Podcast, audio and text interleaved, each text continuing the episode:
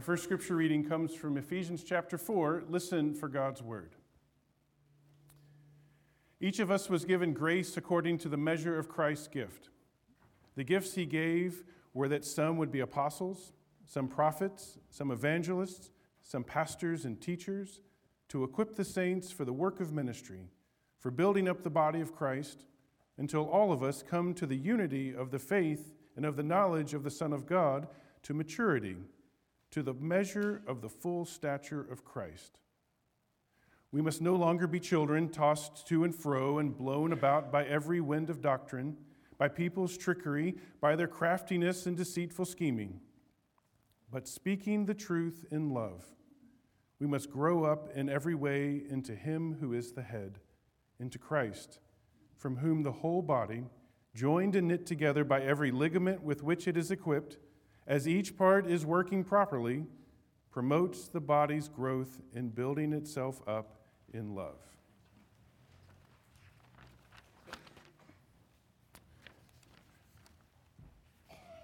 Today is a special day in the life of our church, and, uh, and we get to commission Connie uh, to, a, to a particular call in the life of our ministry together. And so it seems only appropriate that, uh, that we would ask Connie, what's this all about? Um, and help and let her tell us a little, about, about, a little bit about herself and uh, this call, this sense of call she has. I'm gonna, I, I don't ever want to assume things, but I'm, does everybody know who Connie Knapp is? Um, if you don't know Connie, she has brought, uh, is, is, a, is a gift to this church, uh, if nothing else, with the laugh that she brings, uh, for her commitment to our education uh, to her own growth as a person, to the ways in which she has helped us um, in so many ways to be the church God wants us to be. And so um, I'm not going to start with the questions we've prepared. Um, I think it's worth saying you've been here since like early 2000s. Yeah, Charles probably would remember. Um, oh, you need a microphone. Yes, she does. Probably since 2004 or 5. 2004. Is this, is this on? Is it on Is it now? on now? Oh, it's on now. Oh, yeah. I've probably been here since around 2004, 2005, something like that. And, and in that time, you've done a variety of things. You've served on session. Served on session. I've served on a Faith for Life planning team. I've chaired mission. I've been on communications. Uh, Stewardship. stewardship, shared stewardship. Yeah, what else? I think that's probably everything. You've been on mission trips. Oh, yeah, I've been on mission. Trips. You've uh, Yeah. lots of things. right, right. Been to Nicaragua once and to the DR once. And in the midst of that, um, here we are today to commission you as a commissioned ruling elder to educational ministries in our church. So, what is a commissioned ruling elder? So, does everybody know what a ruling elder is? Let's start there. so, in the Presbyterian Church, we have two things, two services to which you can be called. You can be called to be a ruling elder, or you can be called to be a deacon. Um, and the ruling elders in our church make up the session or the council, and we are the folks who discern what God is calling our church to do and where we are called to go. A commissioned ruling elder is someone who has been ordained as a ruling elder and is commissioned to a specific ministry for a specific period of time. Um, I'm going to just call out that Marjorie Rossi is with us this morning. Marjorie is a member of our church and is a commission ruling elder as pastor to South Church in Dobbs Ferry. That's an example of a way that one can be a commissioned ruling elder. And so, what did you have to do to get Oh, ready not to be much. a commissioned ruling elder? So, so in every presbytery sets up the way that they want commissioned ruling elders to be trained. So, a commissioned ruling elder is someone who has had a certain level of education above and beyond what you might have. Um, what you might have learned in Sunday school, for example. And so, through the university, um, Dubuque Seminary online, I took eight courses, and I was hoping I would remember all eight, but I know I've taken Old Testament, New Testament, Presbyterian polity, preaching, Reformed sacraments, uh, sacraments and worship, Reformed theology, pastoral care, and oh, thank you, and Christian education. and so when I completed those, I received a, a certificate in Christian leadership. I was also lucky enough to be able to participate in a program that was run by Pr- Princeton Theological Seminary, in which I took some courses online Old Testament, New Testament, Presbyterian polity, and something else I can't remember. And that gave me um, a certificate in theology and ministry. In addition to that, um, our presbytery holds CRE seminars where everyone in formation um, meets I'm just going to call out Marjorie again because Marjorie's one of the co-deans of those, and we meet between four and six times a year where we learn the practical aspects of ministry. My favorite, which Marjorie knows, is how to hold the baby when you baptize. Oh, yeah. which is kind of important. That is um, important. but we also, uh, uh, unfortunately, uh, um, during my time as a, information, a number of folks have passed away, and we learned how to do funerals. Um, but we also learn from the experience of people who are already commissioned um, what it is like to be a pastor. Um, the commission ruling elders used to be called commission lay pastors.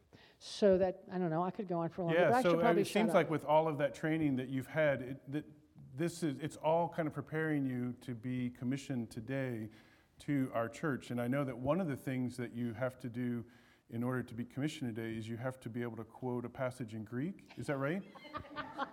and this is exactly why I am not a minister okay, of Word and right, Sacrament. Okay, because right. to be a minister of Word or Sacrament, you be able to you have to be able to read Greek and Hebrew, and I cannot. Okay, well then we'll let that slide this time. All right. So what is it about this uh, being a CRE and being a CRE in this church that you feel called to? Well, some of you know that I've spent most of my working life as an educator. And I believe very strongly God put me on earth. Oh no, I'm going to cry. God put me on earth to preach and teach. I feel blessed to have that gift of teaching. Um, everyone who's ever sat in any room with me knows that I get way more out of it than the people who are sitting in the room. I just love doing it. I feel that that's what God put me on earth to do. I've loved learning, and then and I get so excited when I've learned something new that I have to tell everybody what I've learned. Um, and this congregation has been very special to me for all the years I've been here, both in terms of the support um, in the tough times and in the good times, and um, I feel the love. Well, uh, these were none of the questions that we prepared. I know. That's. I told you I wasn't going to stick with script. Anyway, um, what we are about to do is um, commissions you to a particular service in the life of our church. But before we do it, please know that you've been a gift to this church already. And so, what we're doing in some ways is confirming who you are and who you've been and what you offer to us already. Thank you. That is the real gift in the midst of this. Thank you. Let's pray. Gracious God, we pray this day that um, as we commission Connie to this, this particular service in the life of our church, uh, that you would help each of us to hear in her story uh, how you are speaking to us about our own story so that we may know how you are calling us as we commission Connie to this new call. Uh, help us, we pray, to hear your word in her life, uh, in the words that are read, and in the words that are preached. In Jesus' name we pray. Amen. Amen. Thank you.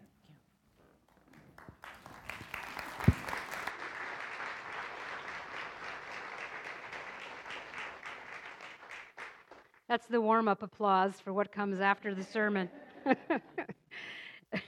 Our second lesson is from the Gospel of Mark, the 14th chapter. While Jesus was at Bethany in the house of Simon the leper, as he sat at the table, a woman came with an alabaster jar of very costly ointment of nard. And she broke open the jar and poured the ointment on his head. But some were there who said to one another in anger, Why was the ointment wasted in this way? For this ointment could have been sold for more than 300 denarii and the money given to the poor. And they scolded her. But Jesus said, Leave her alone. Why do you trouble her? She has performed a good service for me. For you always have the poor with you, and you can show kindness to them whenever you wish. But you will not always have me. She has done what she could. She has anointed my body beforehand for its burial. Truly, I tell you, wherever the good news is proclaimed in the whole world, what she has done will be told in remembrance of her. For the word of God in Scripture, for the word of God among us, for the word of God within us. Thanks be God. What a joy to be here today. What a gift today is. Well, why do I say that if it's not already obvious? Well, for starters, we're all alive and breathing. We're here together in worship, and we do have a lot to celebrate. Today is a gift because, as Chip said, we are commissioning Connie as a CRE in our congregation. This commission is a recognition of the many gifts that she has already been sharing with our congregation, and it's a commission to continue to share them with us in a more focused way. But today is not just about Connie's gifts and the gift that she is to our church. Today is a day to celebrate all of our gifts because each and every one of us has been given gifts by God to use for God's purposes within our congregation and also within our homes, our schools and workplaces, our community and world. Today is about recognizing the gifts God has given to all of us and recommitting them to God's work of love and compassion, justice and peace in the world around us. Now, when we hear the word gift, I would guess that most of us think of a nicely wrapped package, maybe a gift bag with a fancy bow on it, that contains a specific object, like a book, or a toy, or a piece of clothing, or jewelry, or maybe the latest tech gizmo. The most meaningful gifts, however, are for, far more than just an object or a thing. They are the gifts of self, the gifts in which the giver has invested themselves, gifts that embody something of the giver. I think of the tall white dollhouse with the green trim that my dad built for me when I was five or six. Or of the richly colored textured vest that my mom knit for me that had a tag sewn into it that said, Made especially for you by Sally Seidel. These kinds of gifts don't even have to be things. They could be a listening ear, a shoulder to cry on, a good laugh, time spent with family or friends, words of encouragement or wisdom when you most need them.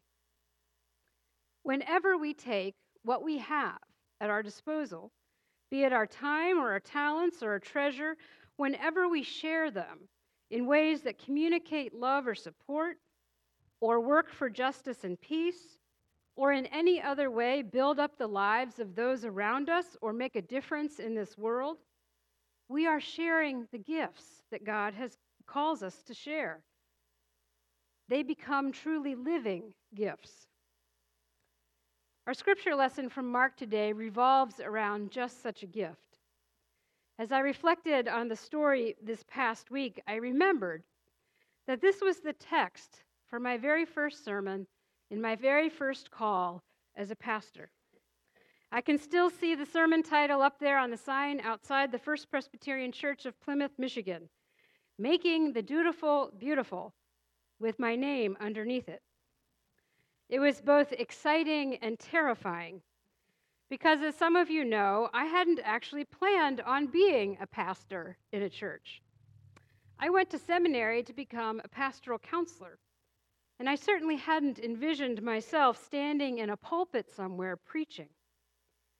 But as I always say, God has a sense of humor and a way of uncovering gifts and calling us in new directions that may or may not fit into our ideas or our plans. Or as Connie so often says, we plan, God laughs. so it seems very appropriate to be preaching on this passage again today as Connie continues to manifest God's call on her life in ways that she probably never envisioned she would be doing years ago. Our gospel story falls right in the middle of the Holy Week drama. A day or two after his grand Palm Sunday entrance into Jerusalem, Jesus was spending the evening at the house of Simon the leper in Bethany. Bethany was a small village located on the slopes of the Mount of Olives, about two miles outside Jerusalem. Simon was most likely one of the many devoted followers of Jesus who had been healed by Jesus' miraculous touch, and he was probably eager to entertain the person who had literally saved his life. Jesus was probably looking forward to a relaxing evening reclining at table as was the custom. After a long day of preaching and teaching and prophesying and dealing with the rising conflict around his presence in Jerusalem. It is in the midst of this cozy scene, a private dinner party, that the most surprising thing happened.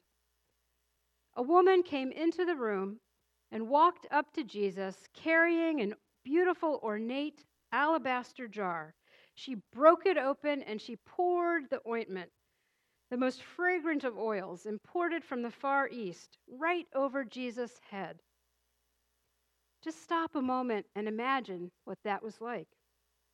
The oil running down over Jesus' forehead and cheeks through his dark hair, dripping onto his clothes. The exotic aroma wafting through the air, filling your senses. The guests around the table sitting stunned, caught between the luxury of breathing in such rich perfume and their growing indignation toward the woman and the absurdity of what she had just done. Who was this mystery woman? She is completely anonymous. No name or identification other than her strange deed. Was she one of the household servants or an entertainer brought in to honor the guests? Was she a follower of Jesus who had witnessed his teaching and healing? And where did she get such a valuable jar of costly ointment? Was she a woman of means, or had she sold everything she had to get it? What motivated her to do what she did? To ignore the social barriers in her way, to interrupt a private dinner, to walk right up to a man and anoint him? We'll never know the answers to these questions. What we do know is what she did and how the other guests and Jesus responded to her. In fact, while Jesus was still savoring her magnificently fragrant gesture, the other guests began to scold her. Taking what they thought was the moral high ground, they angrily condemned her actions as a waste of valuable resources. But Jesus silenced them. Leave her alone, he said. Why do you trouble her? She has done a good service for me. For you always have the poor with you, and you can show kindness to them whenever you want but you will not always have me. She has done what she could. She has anointed my body beforehand for its burial. Some interpreters have taken these words of Jesus as a justification for poverty. If Jesus says we will always have the poor with us, then that must mean that some people are supposed to be poor, right? Why should we get tangled up in the messy, complicated problems of the poor when they only seem to grow bigger every day? Some might even argue that this shows that Jesus prefers personal piety over social justice. But not so fast. Jesus knew his Hebrew Bible inside and out, and that is not at all what he meant. When Jesus said that we will always have the poor with us, he was quoting directly from the Torah in the book of Deuteronomy, which commands everyone to provide for the poor and the needy. This commandment applies to all people, all the time. If you have enough, or more than enough, you're supposed to share your gifts with those who do not, because ultimately God wants everyone to have enough to have what they need, not just to survive, but to thrive in this life. There is not supposed to be any poverty in God's world. As one commentator writes, what Jesus suggests here is that helping the poor is a constant requirement of the moral life. But it does not substitute for personal acts of love for individuals in particular need. Both public acts of almsgiving and private acts of sympathy and compassion are part of the religious life, and one should not be harassed for doing either.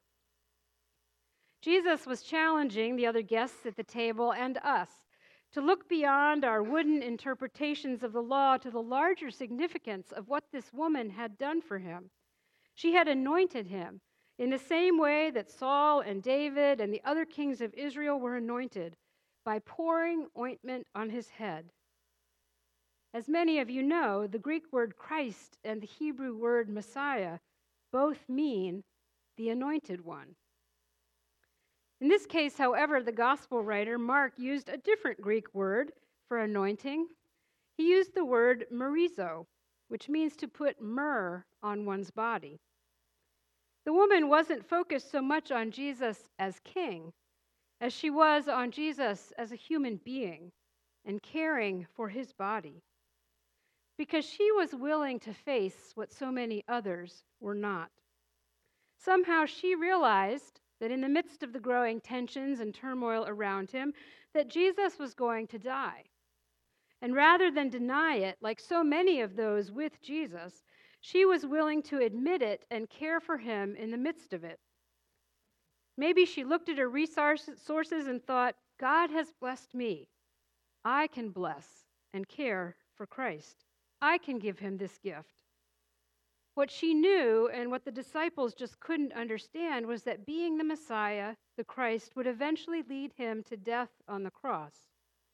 And so Jesus understood that this woman had anointed his body for burial in the face of his impending death. A good service is what Jesus calls the woman's actions. It can also be translated a beautiful thing. She has done a beautiful thing for me. What makes what she did beautiful? She has done what she could, Jesus said. Not what she should have done, not what the other guests might have done, not my, what someone else thinks she should have done. She did what was in her power to do. Her actions are beautiful because they are uniquely hers. She recognized who Jesus was. She happened to have an alabaster jar of costly ointment. She ignored a woman's proper place in the household and society. She was moved to minister to Jesus in the best way she could imagine. She sensed the moment and she seized the day.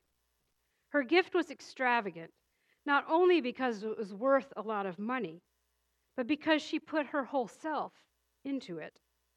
Her act was a spontaneous yet timely expression of her love for Jesus. She gave what she had to the one who was about to give his life for her. Her gift calls us to love Jesus in this way too and not to judge others for the way they express their love for Him. This is the good news that she embodies and that Jesus wants us to share in remembrance of her wherever the gospel is proclaimed. Friends, whether we realize it or not, whether we believe it or not, God has given us all gifts to share. As Paul reminds us in his letter to the Ephesians, each of us was given grace according to the measure of Christ's gift, and he gave gifts to his people. The gifts that he gave were that some would be apostles, prophets, evangelists, pastors, teachers. And if writing materials hadn't been so scarce back then, he would have gone on. Paul could have kept going, and some would be youth group leaders and ushers, gardeners and graphic designers, musicians and knitters, builders and bankers caregivers and carpenters, poets and plumbers, healers and prayers, food packers and dishwashers, and the list goes on and on. Everyone has been given gifts for the work of ministry, for building up the body of Christ, for speaking the truth in love, for growing in faith together, and showing the world what abundant life really means. Everybody has gifts. And when we share these gifts, we become living gifts ourselves. In a few moments, we will commission Connie to a ministry of lifelong faith formation in our congregation. As Chip has already pointed out, Connie has so many gifts to share her amazing teaching skills, her love of learning, her knowledge and wisdom, her compassion and enthusiasm, her willing spirit. I could go on. But as I think many of you who have met Connie, or have participated in a Bible study, or gone on a mission trip, or walked a labyrinth her would say, the biggest gift that Connie brings to us is the gift of herself. She puts herself into everything she does, and that makes all the difference. I could say the same thing about a lot of other people in this church. I won't name names, But I can think of some other musicians and gardeners and pantry workers, the operations squad, and Sunday school teachers and knitters, just to name a few, who don't just give a little, but who invest themselves in what they do and how they serve God and this world God loves. I am grateful, and I wonder how their example can be an inspiration to all of us. And any of us who may be sitting on the sidelines, who may be hesitant to speak up or step up, who may be fearful that we don't really have enough to make a difference. God calls us to put ourselves out there, to invest ourselves in God's work in the world, and then trust that God will provide and take care of the rest, multiplying our gifts into exactly what this church, this community, this world needs right now. So, what are your gifts? What do you have? What can you do? that would bring beauty or compassion or understanding or nourishment or peace to someone or some place in need of exactly what you have to offer. How can we all be living gifts with our time and our talents and our treasure with our lives so that all the world may know and receive God's gifts? of love and abundant life. Amen.